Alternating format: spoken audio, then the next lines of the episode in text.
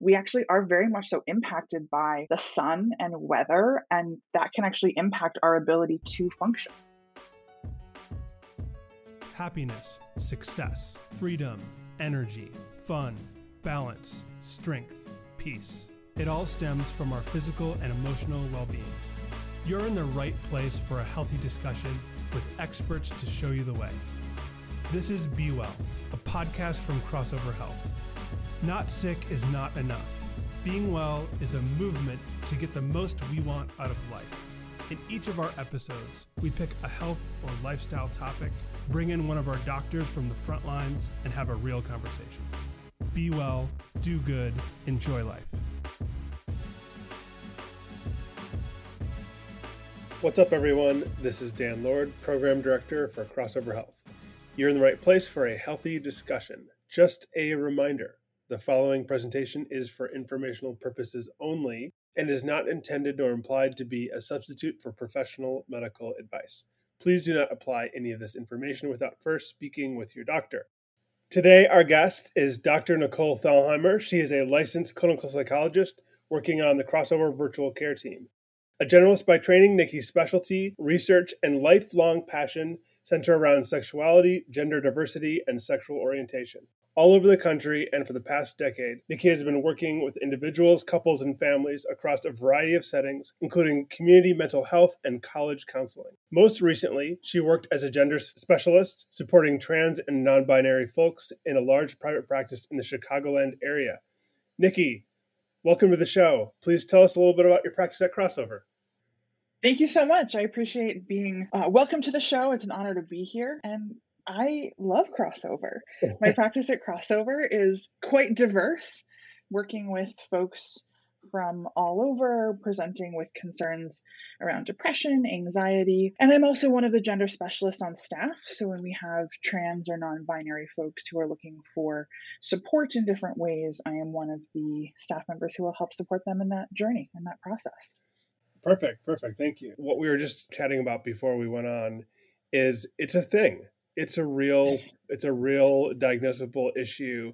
It has a real name, seasonal affective disorder. Um, let's start there.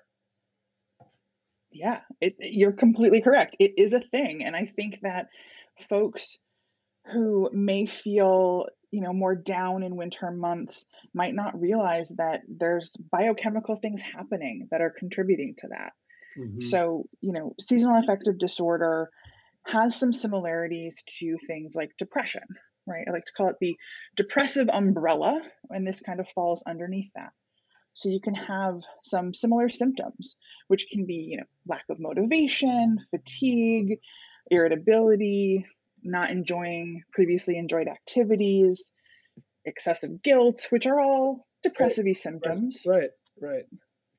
But they look a little different because they come on more seasonally. That makes sense. Now, do you see a big difference depending on where you live? Because obviously seasons happen more in the Northeast or in the Midwest versus the, the West Coast. Does that follow the same kind of prevalency there? It's a great question. So you do tend to see it more in places that are more northern kind of latitudes. So you do have, as you said, the Midwest, the Northeast, you know, Scandinavian countries. If you're going up to like Alaska, where you literally may not see the sun, sure. you oftentimes will see more prevalence rates up in those regions, but there can still be impact. In you know Southern California, it might be a little more sure. nuanced. It might not be quite so intense, but we do and are impacted by the sun and weather and yep. that has uh, you know an impact on on our mood for sure. Well eh, you know our timing is really good right now because we're changing seasons and you know we also just had daylight savings and and that plays a factor too right? Absolutely. That totally can. I know that yes it's nice to now wake up and have the sun be out but most of us, you know, are wrapping up work and the sun is gone. And I think that that's a hard adjustment, especially when the clocks change. Yeah, sure. So you were mentioning people can experience the same types of feelings as depression. How would you diagnose this differently? How do you kind of take somebody through and understand if they actually have this issue? As you said, it does look pretty similar Um, some of the big things that are different and how you get to this diagnosis are around timing. So it's not that this just happened, you know, once this past fall, but it needs to have happened at least for two years and not be necessarily tied to other things like the holidays, right? For some folks, the holiday is the best time of year. And for others, you know, it can be rough. Yep. And so it's maybe, you know, family's kind of loaded for you. And so, you know, there's some grief that comes around the holiday time, mm-hmm. right? That's a bit different than what we're talking about in terms of seasonal affective disorder. That makes sense. That makes sense. So maybe dive a little bit deeper. What do um, people need to know who might be experiencing this, and and when would you seek professional help?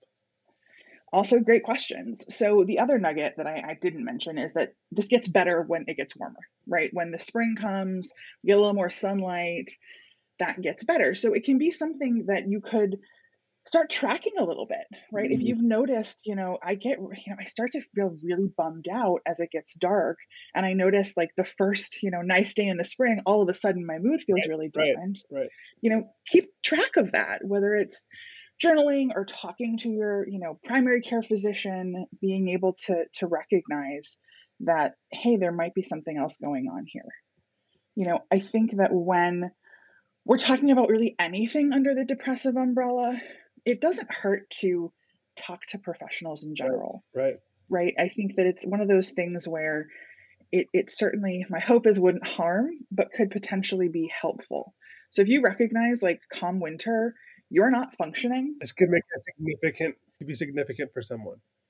Absolutely. And it can impact lots of different aspects of life, mm-hmm. right? And maybe for some folks, they can still get out of bed, but you know, it takes so much more energy to do their basic everyday things it's worth checking out. Yeah. And that's where, you know, some of the the theories of how this happens, there's some some different perspectives, but in terms of things like, you know, melatonin disruption, mm-hmm. which, you know, helps us sleep, circadian rhythm disruption, serotonin changes, all these things, we actually are very much so impacted by the sun and weather, and that can actually impact our ability to function. Makes sense. So if I'm listening to this as a member and I think, hey, I I might have some seasonal depression or a loved one might have have some of some of these symptoms, what are some tools that they can or, or some strategies they can kind of try right away? What are some things that you would would recommend? I think we can look at it in two different ways. There are very tangible things you can do, such as getting a light box. So you can literally go online and find there's several different kinds. Some get real expensive, some, some are much more affordable, right, right. but it's literally simulated sunlight.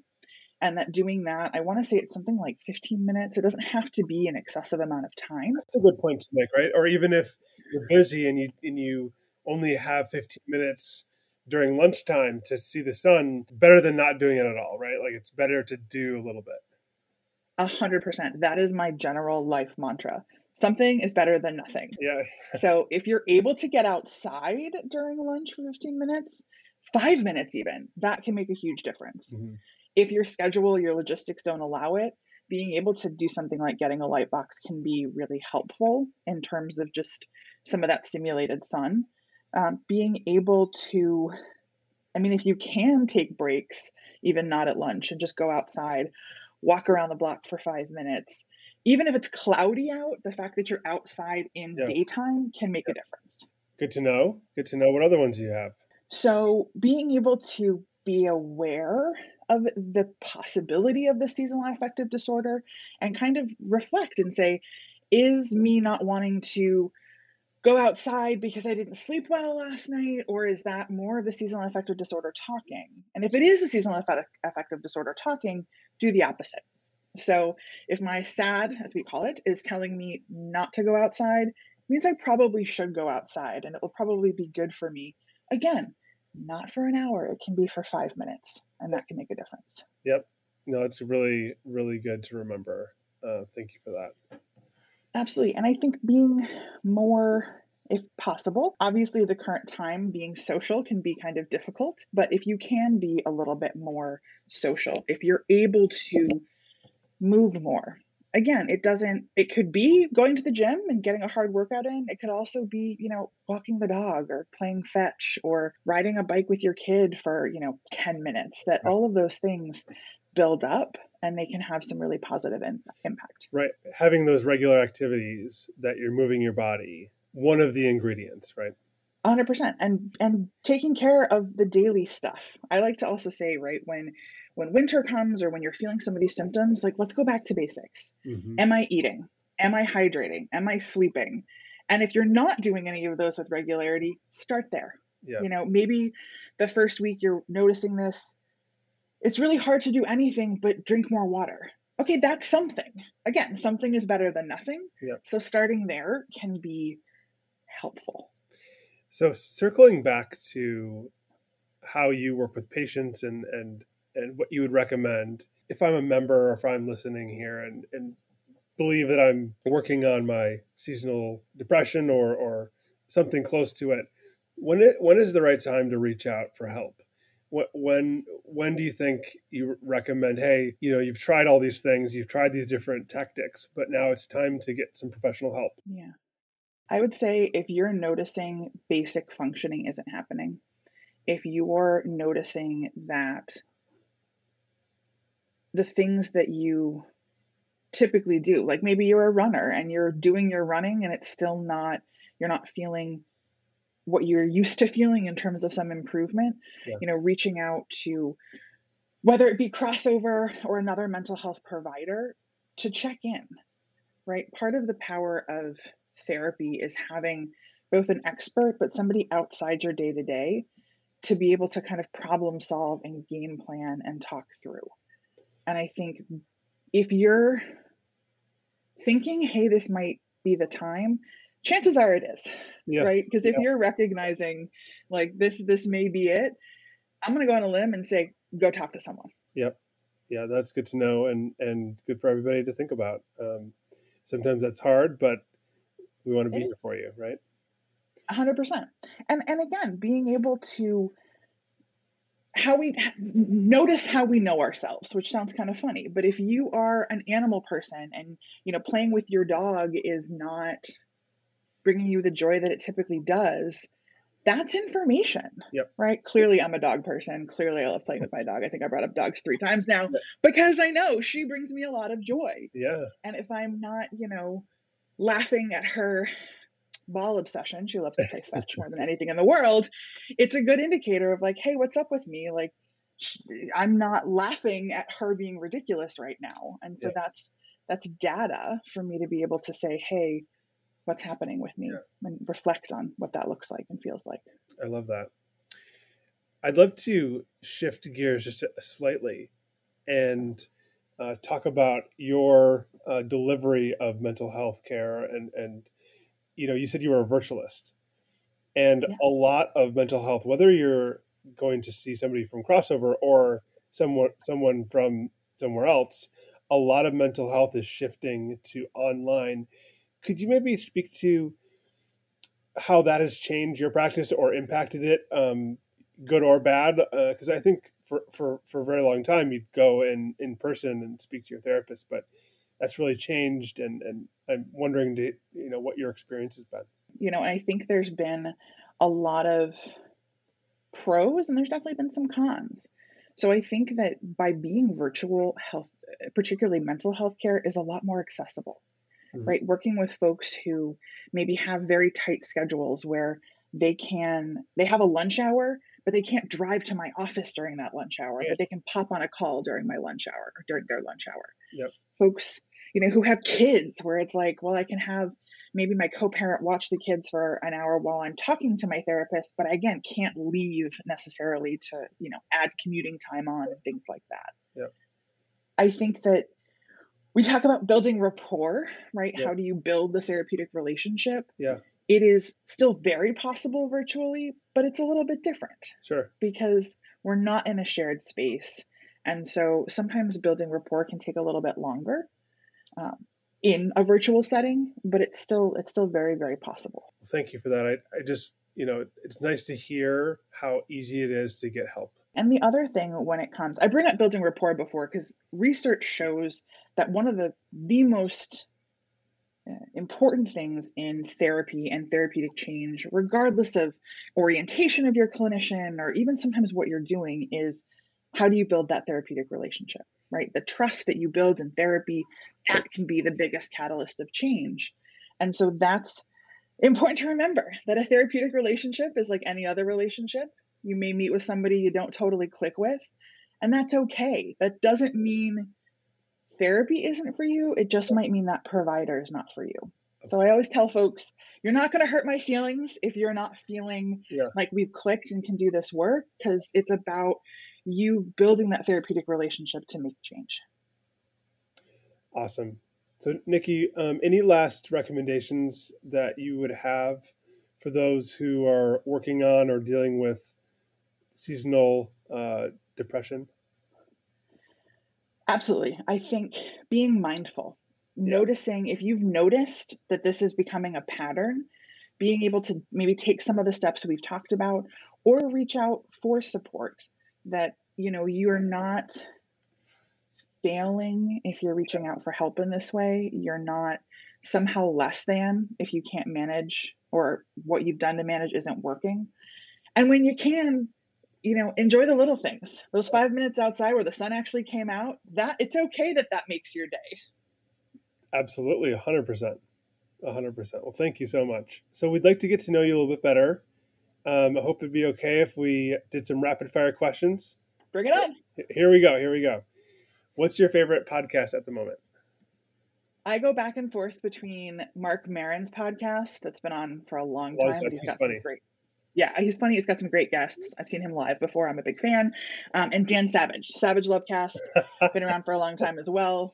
Um, I appreciate that he brings on subject matter experts. Yeah. Because he says, right, he's not a, a trained clinician himself, but he'll bring on experts, which I appreciate. Very cool. Awesome. Well, then what is your guilty pleasure? Ben and Jerry's. Easy. That was easy. Which flavor? That's... I like their cookies and cream. It's so good. Okay. I love a flavor that was a special flavor that they don't actually have. It was called One Love. It was it was like Bob Marley flavor. It had like it was banana ice cream and like oh chocolate God. pieces. Yeah, it's my favorite, and they it's not there anymore, so it's a little sad, but it's okay. Ben and Jerry's, you heard it here. Bring back One Love. What's one thing you do every day to stay healthy? A combination of hydration and again playing with my dog. Yeah animals are really great for mindfulness you know touch and sometimes smell things like that so i like to ground with my dog and and drink lots of water thanks so much for coming on the show nikki absolutely thanks so much for having me anyone 18 or over in the united states can be a crossover health member at crossover you stay connected to a care team that works together and gets to know you over time a doctor, a nurse, a mental health expert, a physical therapist, a chiropractor, a health coach, a fitness coach, and a care navigator. Go to crossoverhealth.com to join the healthcare revolution. If you like our podcast, please follow or subscribe and leave a review. If you have a topic you want us to explore, let us know on Facebook or Instagram at Crossover Health. Until next time, be well.